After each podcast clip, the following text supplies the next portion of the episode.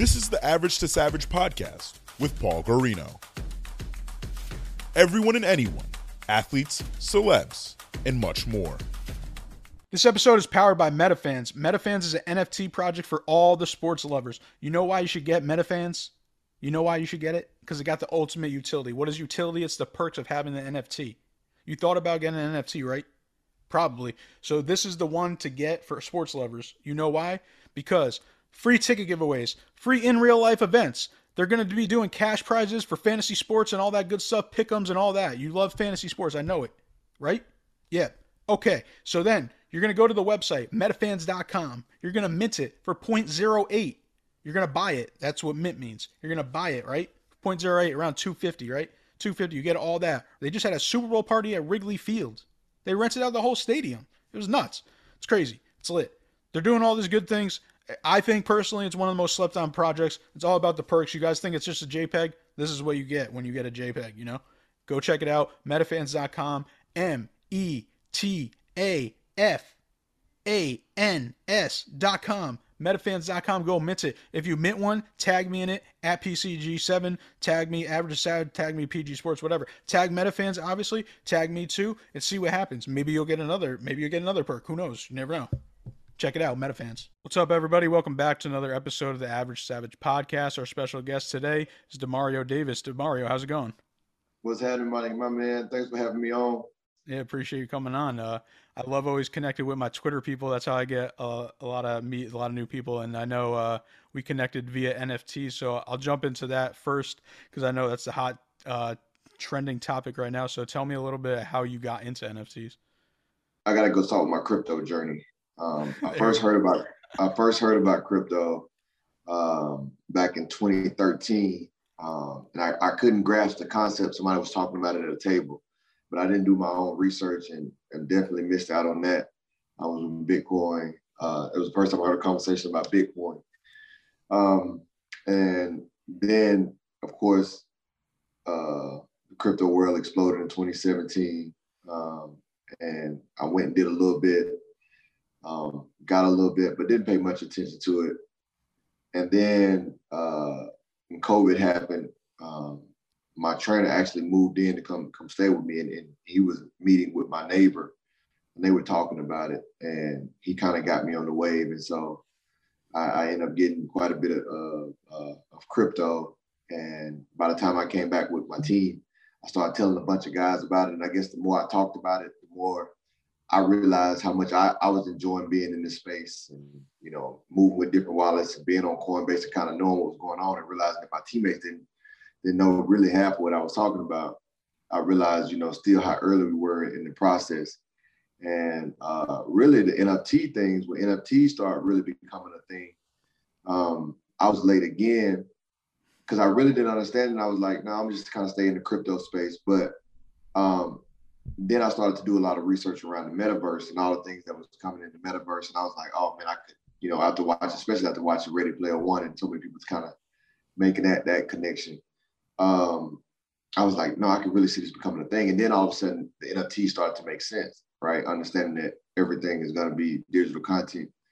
And yeah. And so I just kind of got into the space, started dabbling around.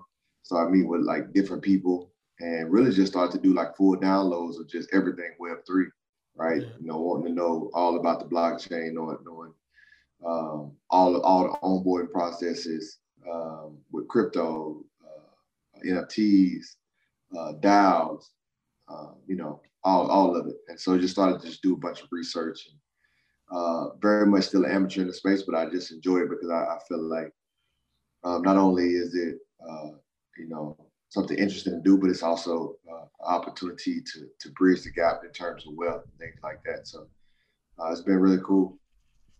Yeah, no, definitely. It is dope just to connect with new people as well. And what about, I know you have a Bored Ape, so how did you acquire that? When did you acquire it?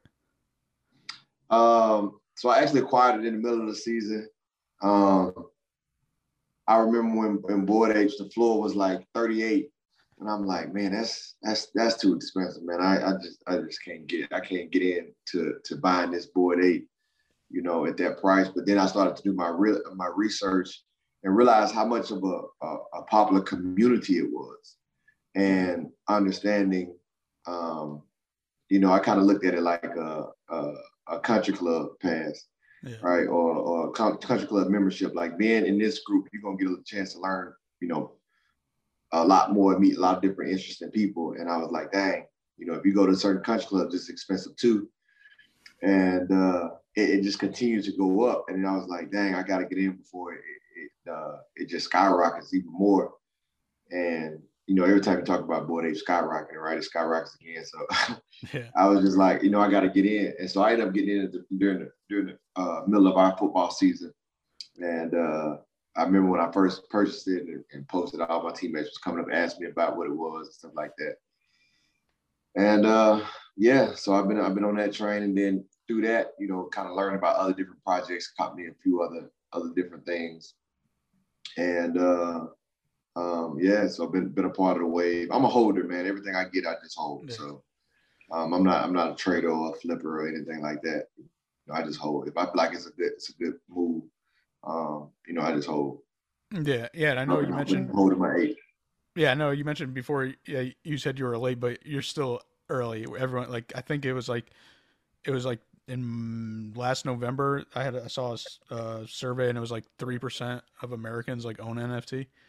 So I'm assuming it hasn't gone up that much yet. So we're still, I think, super early in the NFT space, at least.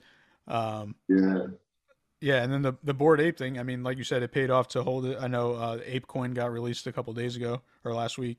And that paid off for the holders, and like that's why it's crazy, because I think it was, if you minted it at around $200, we'll say, for the people that don't know about Ethereum, and I think it was be equivalent to like a minimum of like 400,000 if you got the Bored Ape, the Dog Kennel Club, and the Mutant Ape, and then the drop of the coins. So pretty crazy, $200 like 400,000. And yeah, less than that. That's it. That's essentially, and that's what this space, you know, affords the opportunity, right? And it's, you know, it's interesting when you look at it that, you know, there's so many different opportunities at managing wealth, right? You know, you put something in a conservative investment, and you get yourself, you know, 10, 15% return. But you go into something a little more risky, where it's like private equity or venture capital, and now you're looking at trying to get, you know, somewhere between 25, 30% return. And the next step to that before this is gambling, right? Yeah, you know, you go gamble. I saw something earlier. It was like, you know, you bet $200, and it's an opportunity to win $2,000. Yeah. Right. That's gambling. You know, it's like, that's as risky as it gets. And this is, you know, like you said, I mean, this stuff is happening all the time. It's an intersection between gambling and conservative management, because you can manage in this space very conservatively. I mean, the idea of crypto and NFTs and everything is so new that it feels super risky. But these opportunities really do exist. The risk is because it feels like the wild, wild west, because there's no regulators, right? But it's just different. And if you really even look at the way that our world is set up, you know, how can we really trust the regulators that are regulating us? You know, we just used to centralize. They tell us, you know, the reason why we trust, you know, everything, because they told us you can trust it. Like, but, you know, who's really, you know, checking who, and so. It's just one of those things, man, and these opportunities are happening left and right, and that's why you really want people, especially why it's super early. You know, it's an opportunity for wealth to really just be transitioned to back to people who traditionally may have been excluded. Yeah, no, definitely, and that's why I like. I forgot when the .com boom was, but I was too young for that. I'm 29 now, so, and I know you're around the same age, so. Like, that's what it feels like to me, is like the .com boom. And I know that's how a lot of people got rich off buying and selling domain names, pretty much, like at the very beginning of, I guess that was Web 2 or Web 1, whatever they want to call it. Web 2. Yeah. So. But that was probably Web 1. That was Web 1.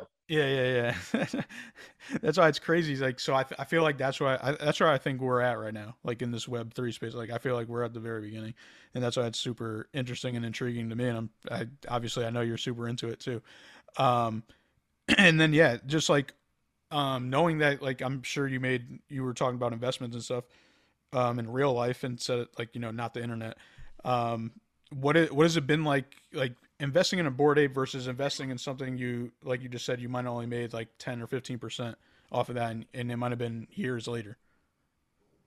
Yeah, I think the time, right? Like, are you surprised, I should say? No, I mean, I think I'm not surprised, but it's very interesting, right? And very exciting, you know? And so I'm not surprised for the simple fact that in this space, it's been doing that for over a decade now, right? Or close to a decade. When you look at cryptocurrency, when it came on the scene, going all the way back to Bitcoin, like, people like, hey, Bitcoin's gonna be big, Bitcoin's gonna be big. And it hits. Mm-hmm. And like, how long how many times they gotta say it before you be like, you know what I mean, that you take it serious, right? We're in 2022, and it's like the government is just like, okay, we're gonna have to take cryptocurrency serious, right? You know, and so you see it over and over and over. So why would you think any different with anything on the blockchain? Like, this is the next progression or next evolution of our society. This isn't going away. It's coming, and it's here. And when you see the things that are happening on the blockchain, when you see how we're wired and already engaged digitally all day, every day. Everywhere you go, people are in their phone all day. We're already consumed by digital content. And now it's just becoming more interactive and immersive. Like,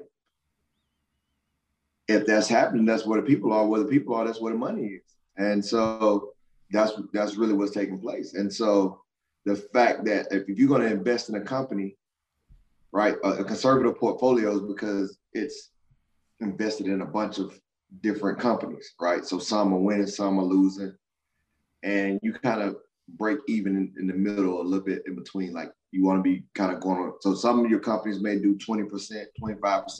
Some of them may underperform, and some may perform at a loss, and you kind of gradually end up between like 7% and 10%. That's a good year, like, because you keep doing that, you're gonna be good.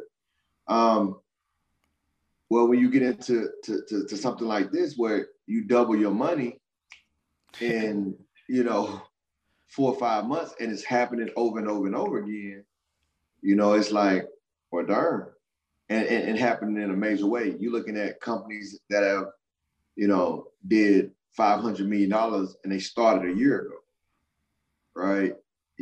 Bored Ape Yacht Club, for example, now it has a $5 billion valuation. Yeah. And it's like, sheesh, like, and that certainly isn't the case in every situation, but I think that's what everybody kind of jumps in at and tries to participate, hoping that the next thing becomes the next Bored Ape Yacht Club. And that's where it kind of gets dangerous, because everybody just wants to hit home runs. And I think, though there are a lot of plays out there, what is the wise approach, or the approach that I use, is a kind of rule of thumb is, don't go for home runs, just get comfortable hitting singles and doubles, right? Find opportunities that make sense. You do your research and get in, and when you double your money, get out. So it's just like, don't always try to get that 400x, 500x. Type of return. That's what people get in trouble on. So, they just keep going at opportunities thinking that they're going to hit that home run, and they really bleed their funds. So I think it's so many opportunities out there to hit in this space, so many singles and doubles, and just move slow and steady, that really, no one should even try to hit that many home runs, because they'll come. Yeah. Yeah, no, I'll be honest. Like, I definitely made some errors, and I could have been hitting singles and doubles, and I was just holding it too long sometimes. But I feel like that's just like the learning curve of this space. Like, what I've noticed, like, recently with, like, I guess, smaller projects, you kind of tell when there's like a big boom, and then there's always like one or two big like pushes for it. And then after that, like it kind of finds its value essentially. And I feel like sometimes you just have to like let it go at those big booms, and then you could buy back in if you really like the project. Cause sometimes that's how I feel, like I actually do like it. And then you could just buy back in and you still made money off of it. Yeah. I mean, the worst play I made was Dogecoin. That was the worst. And it really was worse. I still ended up winning. I got in super low, but I was hoping it was going to hit $1. Right. And so I was just holding it. And the reason why I say, and so I think it got up as high as like 70, something like that, 70 cents or something like that. And I just held on like it's going to come back around, and it just kept dropping. And I was like, you know what, I'm going to get out, because it didn't even fit my philosophy. It was something that I just heard about. And I was like, you know, a lot of people talk about it. I just got on. But, and me, I'm a holder. But the reason why I hold too is because we're all so early to this space. I'm just thinking about what it's going to be 10, 20 years from now, right? Like what is this space going to be?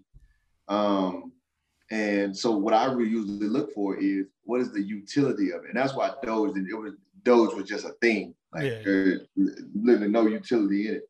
And so it's like, okay, if it has utility, and I'm gonna hold, you know, it's like buying a real estate property that you don't plan on ever selling, you know, at least no time soon. And if you're gonna hold it, you might as well rent it out. Or, you know, lease it out. And that's what I think you have the opportunity to do with so many projects. You know, like when people get in the NFT space, it's like, why would you look at projects that don't have any utility? Well, I mean, if you're going to just trade it. And that's what I think a lot of people do. They're just looking at the money, right? But it's so many ways of adding value, you know, getting in projects that have good utilities, whether they're going to airdrop you tokens that may be worth a lot, may be worth nothing. You got it for free just because you just had it for, you know, the project. If it has events that you can go to where you can participate in an event, or you can sell your spot at the event, that's, you know what I'm saying, that's investing in yourself. And so that's the way I kind of look at it. Yeah, no, that's the benefits of holding is too, because like I got a few different airdrops that you know you could sell them, and then you could still make some money. And then if you really want to do some math, you could be like, all right, well now I got this, the main one for X amount instead of what I paid for it.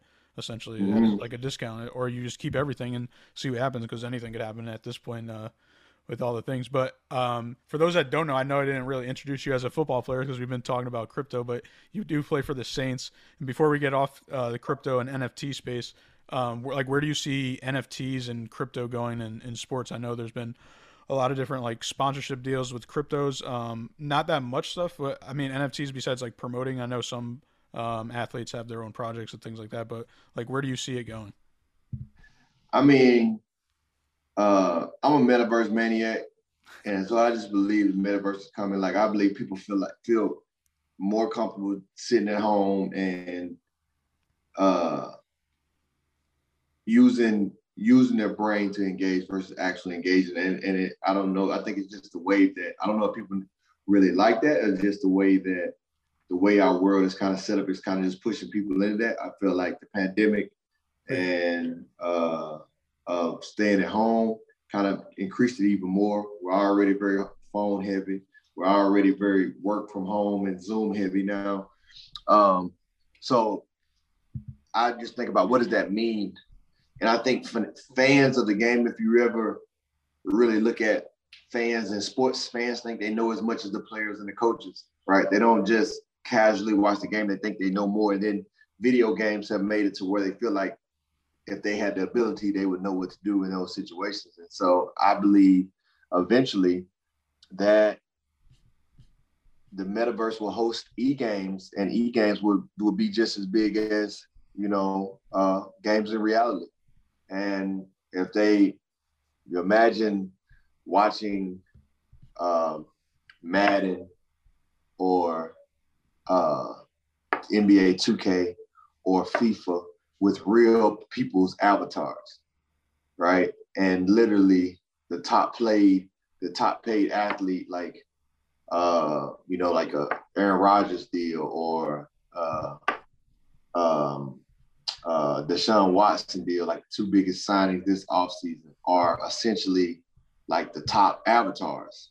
Like it could be anybody, just somebody that has the ability to be able to play the game. It's an equalizer, right? Now it's not based on your athletic ability, it's based on your mental ability to be able to perform inside the game. Like that's the game people watching. And you're essentially recruited by DAOs own those teams.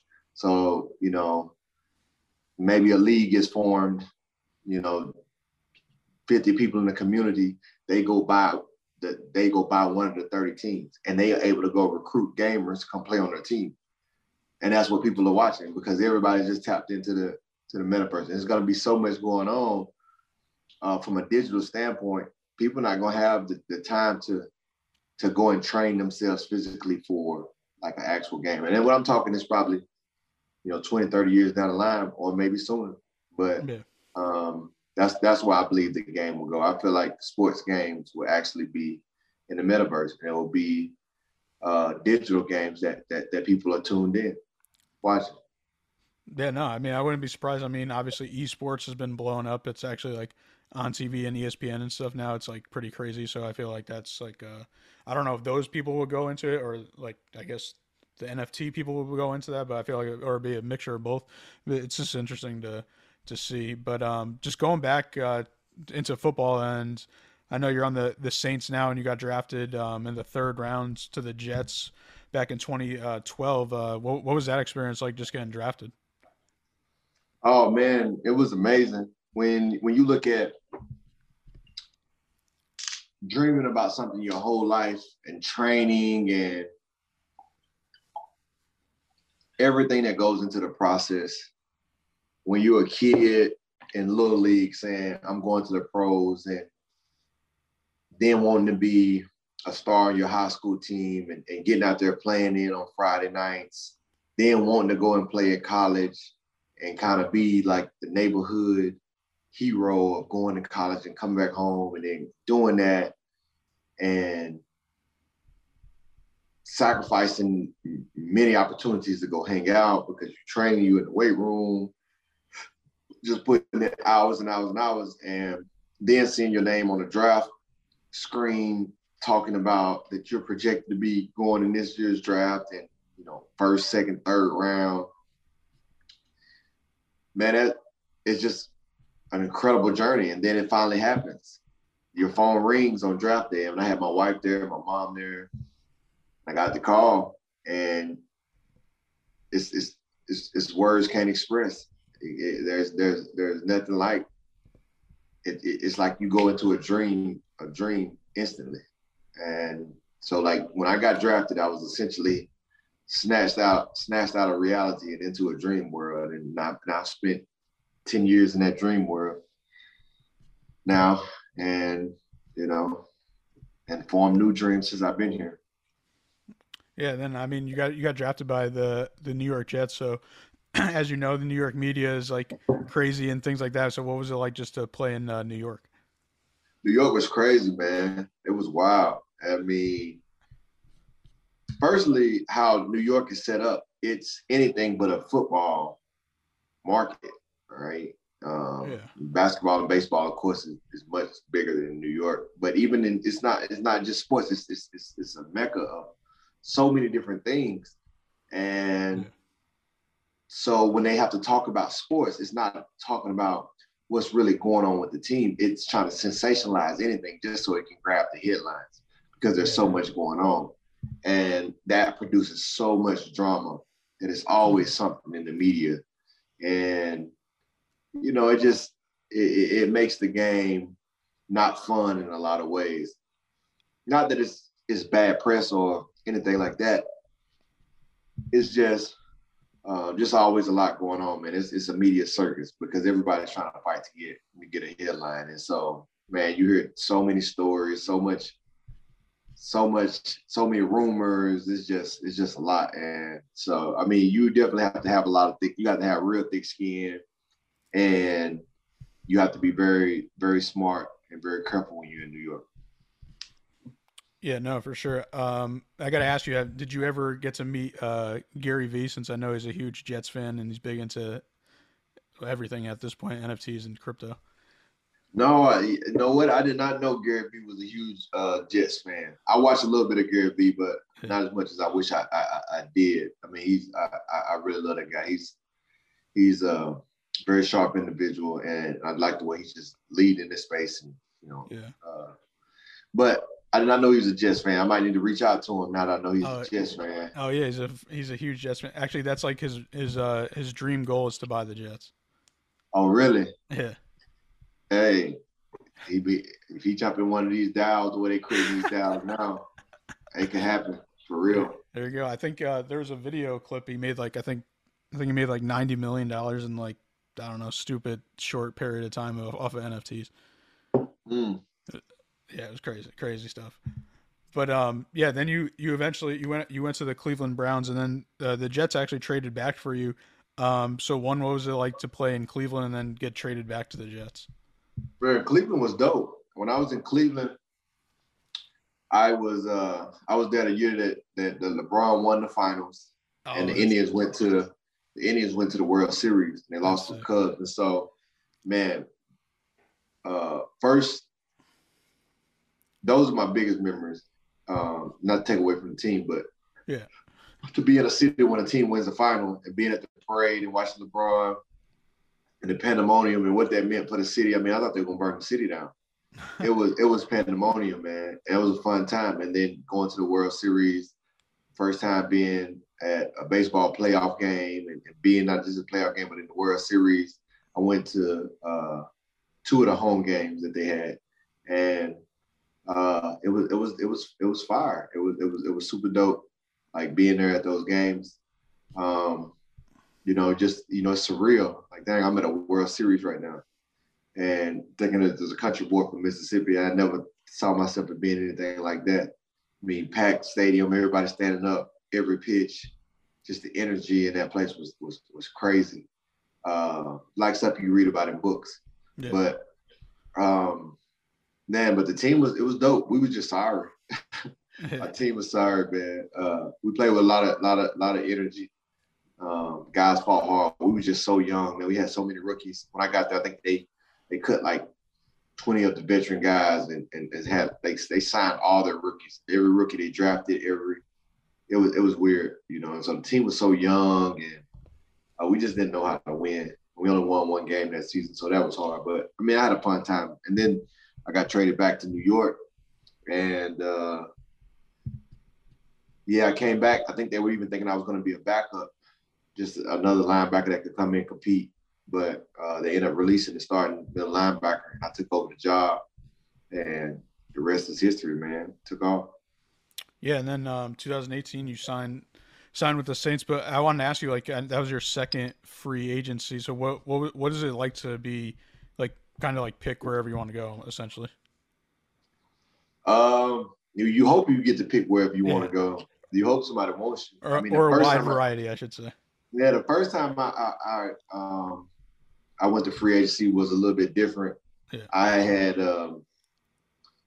hadn't performed the best the year before. Of course, like, you know, New York media is sensationalized. I mean, I felt like even I look back, I was a young, above average, you know, linebacker, but I gave them some big plays, and you know, they made it like I was one of the worst in the world, whatever. So when I came out, you know, it really wasn't that many teams. I think I had like 3 teams that really wanted me. I think Cleveland was kind of the best offer. And so I ended up going to Cleveland. And that was just stressful. You know, that was very stressful. I'm usually a pretty good sleeper. I can lay in my bed in 5-10 minutes, I'm out. But I remember like staying up nights just worried, like, you know, where am I going to go? What's next? And it was the first time I had only known New York. Didn't know, you know, much about the business side of it. So that was a very stressful time. And then ended up in Cleveland, just ended up being the best thing that could have ever happened. I really feel like it was a turning point in my career. But the second time I came out to New York, you know, I was the top linebacker entering the free agency. I was the number 8 overall linebacker in the league. And so I performed like a top 10 player at that point and really put myself on the radar. And then being the number 1 free agent at my position coming out, you know, I kind of had my pick of the litter. And so it was a much different situation. And so now it's just about trying to find the right fit, and New Orleans was that.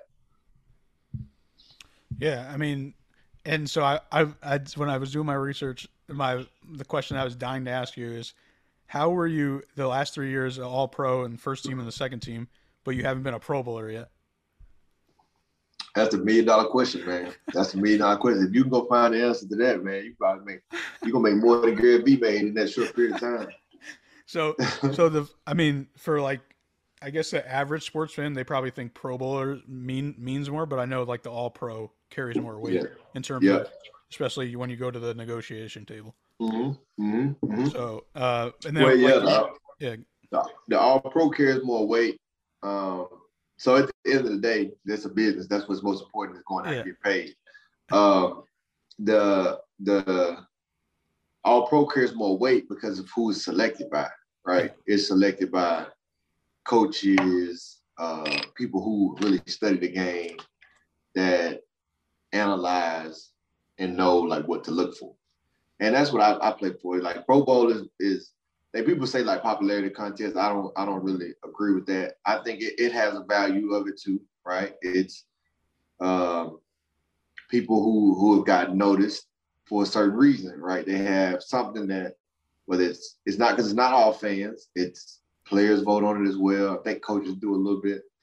And so, I think they both have their weight. But for me, if I could pick which one I want the all pro, because I'm just a guy that's about not necessarily my name being out there. I'm more about, like, the respect of my peers. That's what I want more than anything. I want the respect of my peers. And so when I know it's people who watch the game, that are around the game, that know what to look for, and I got that respect, that's all I need. Yeah, no, for sure. And then in 2021, you won the Bart Star Award, which is for outstanding character and leadership in the hometown or on the field or in the community. I believe you started the Say Her Name campaign. So what did that mean to you? And then why did you start that? Yeah, I mean, so the Boy Star Award was probably one of the greatest awards that I got, because it's what I want to be known for. I always want to be known for my character more than my game. When I walk away from the game, you know, if the greatest thing I ever did in life was play football, then, you know, I feel like I underperformed in life. And to be recognized all by peers, that's another one that's voted on solely by players. That's what made that one great. But then also what it represents of my peers seeing me as a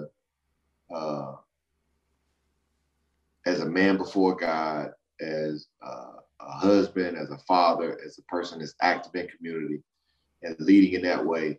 That means everything. You know, these are the guys that are around me all the time, and whether they know me directly or through one of their teammates or whatnot, like, to have that type of respect is huge.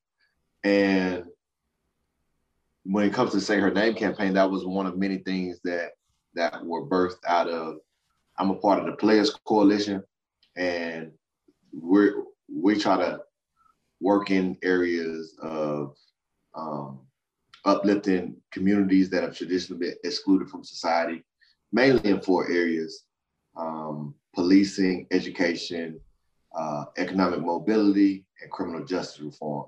And so we kind of work across those spaces to work in the corners of America that justice doesn't necessarily get to. And we try to use our voice and platform to kind of uplift stories and push to the front things that are happening that most society may not know about. And so this was one of them. What we were able to learn about what was happening with Black women in our country is because they live in a term that was in a space that was termed intersectionality, and which means that when we deal with race, we talk about Black people, and that most of the time starts with Black men. And then when we talk about women's issues, which is crazy what's going on with women right now. I just heard earlier with the NIL, that women are making more than the men. Yeah. That's amazing. And so when you deal with the women, most of the time it starts with white women. And so when you look at these terms, none of them specifically address the unique issues that happen with Black women, right?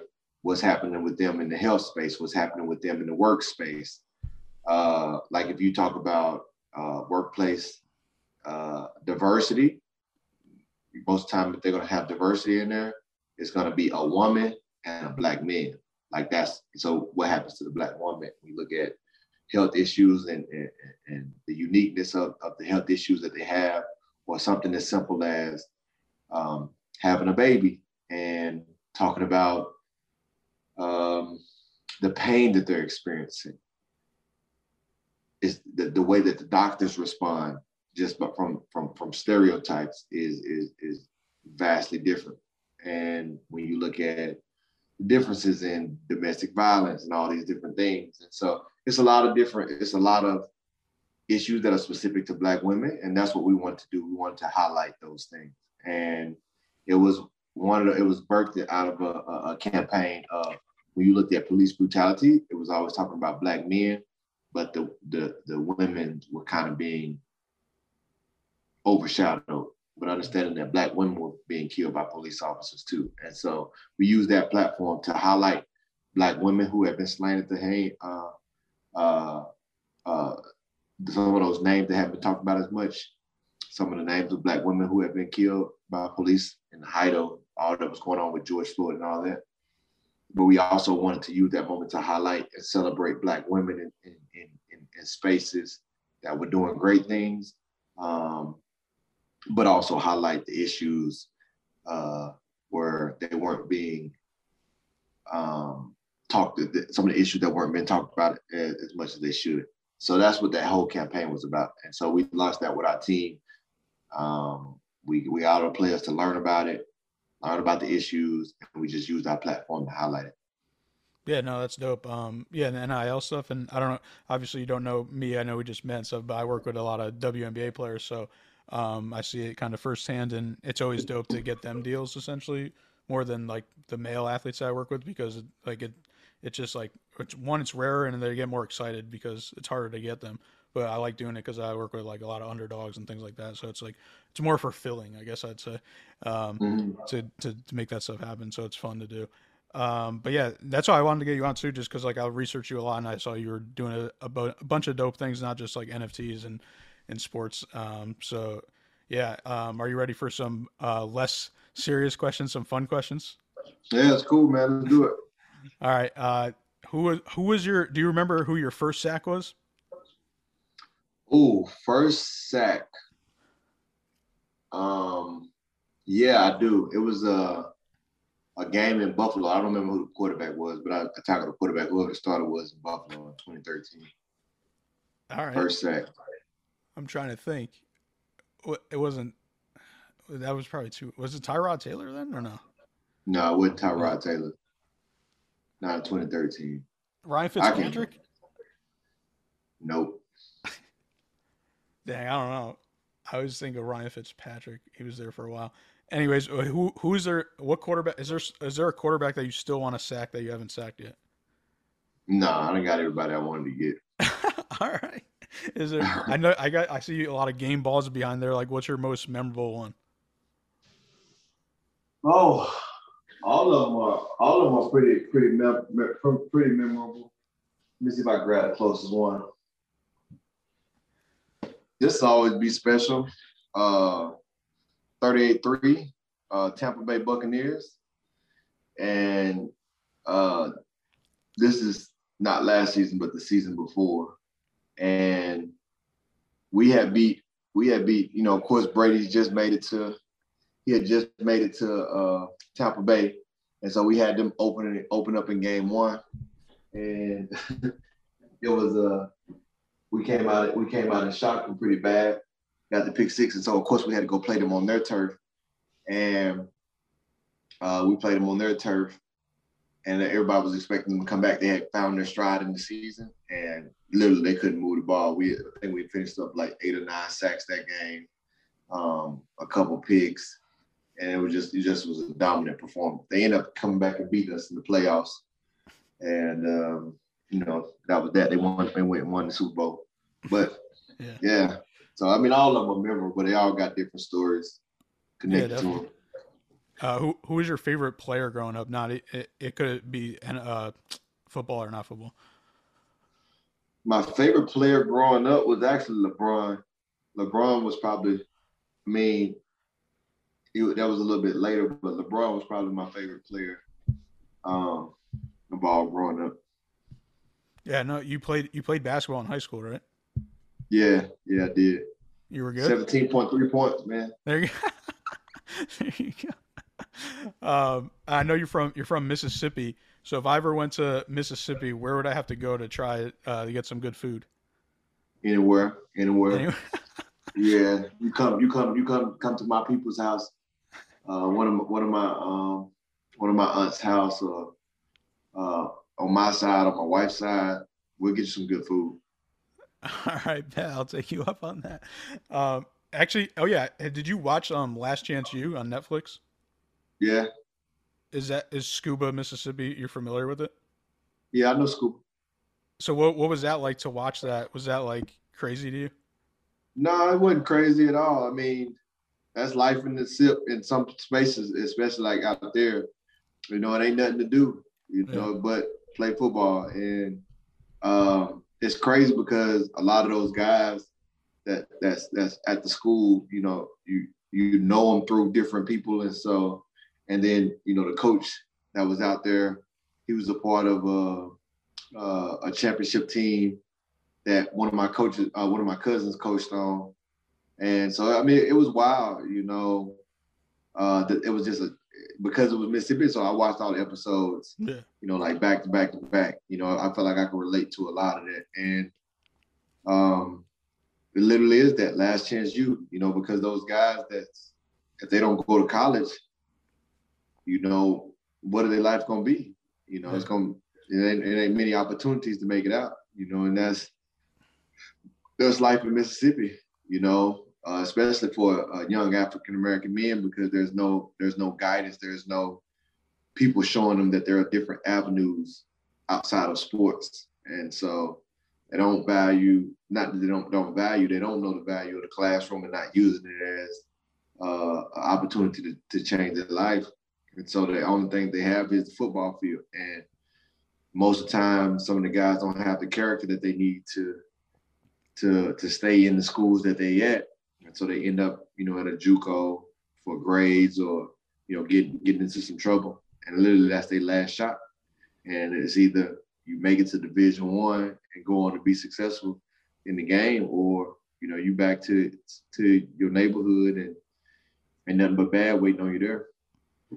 Yeah, I mean, I think we kind of touched on it before. I think that's why it's dope with the new NIL rules and all this crypto and NFTs. Like, I think like kids are going to start, I know a lot of people kids made the money this year, but like once it keeps on developing, I think people are going to have enough money where they like won't necessarily, like it won't be like a burden if they don't make like a NFL or a NBA or MLB or whatnot. If they manage it correctly. Yeah. Yeah. Last one. What is something people don't know about you? Don't know is I enjoy playing the piano. All right. Yeah. That's dope. That's one of my side hobbies. Are you a jersey guy or sneaker guy or both? Neither. All right. I'm a suit guy. All right. You got a lot. Yeah. You got a lot of suits. Yeah, probably got like 20-something suits. Nice. Any like you got like crazy like colors or patterns? No, I keep it simple. It's more the details for me. All right. It's all about the fit, you know. Yeah. Switching out the lapel pins. You know, different type, 3-button, double breast, 3-piece, just different little. I keep the colors. I stick to my charcoals, my grays, my blues, browns. Keep it pretty simple. All right. Well, I appreciate you coming on, and could you let the listeners know where they can follow you on social media? Yeah, they can follow me at D56 Davis on Instagram or Demario__Davis on Twitter.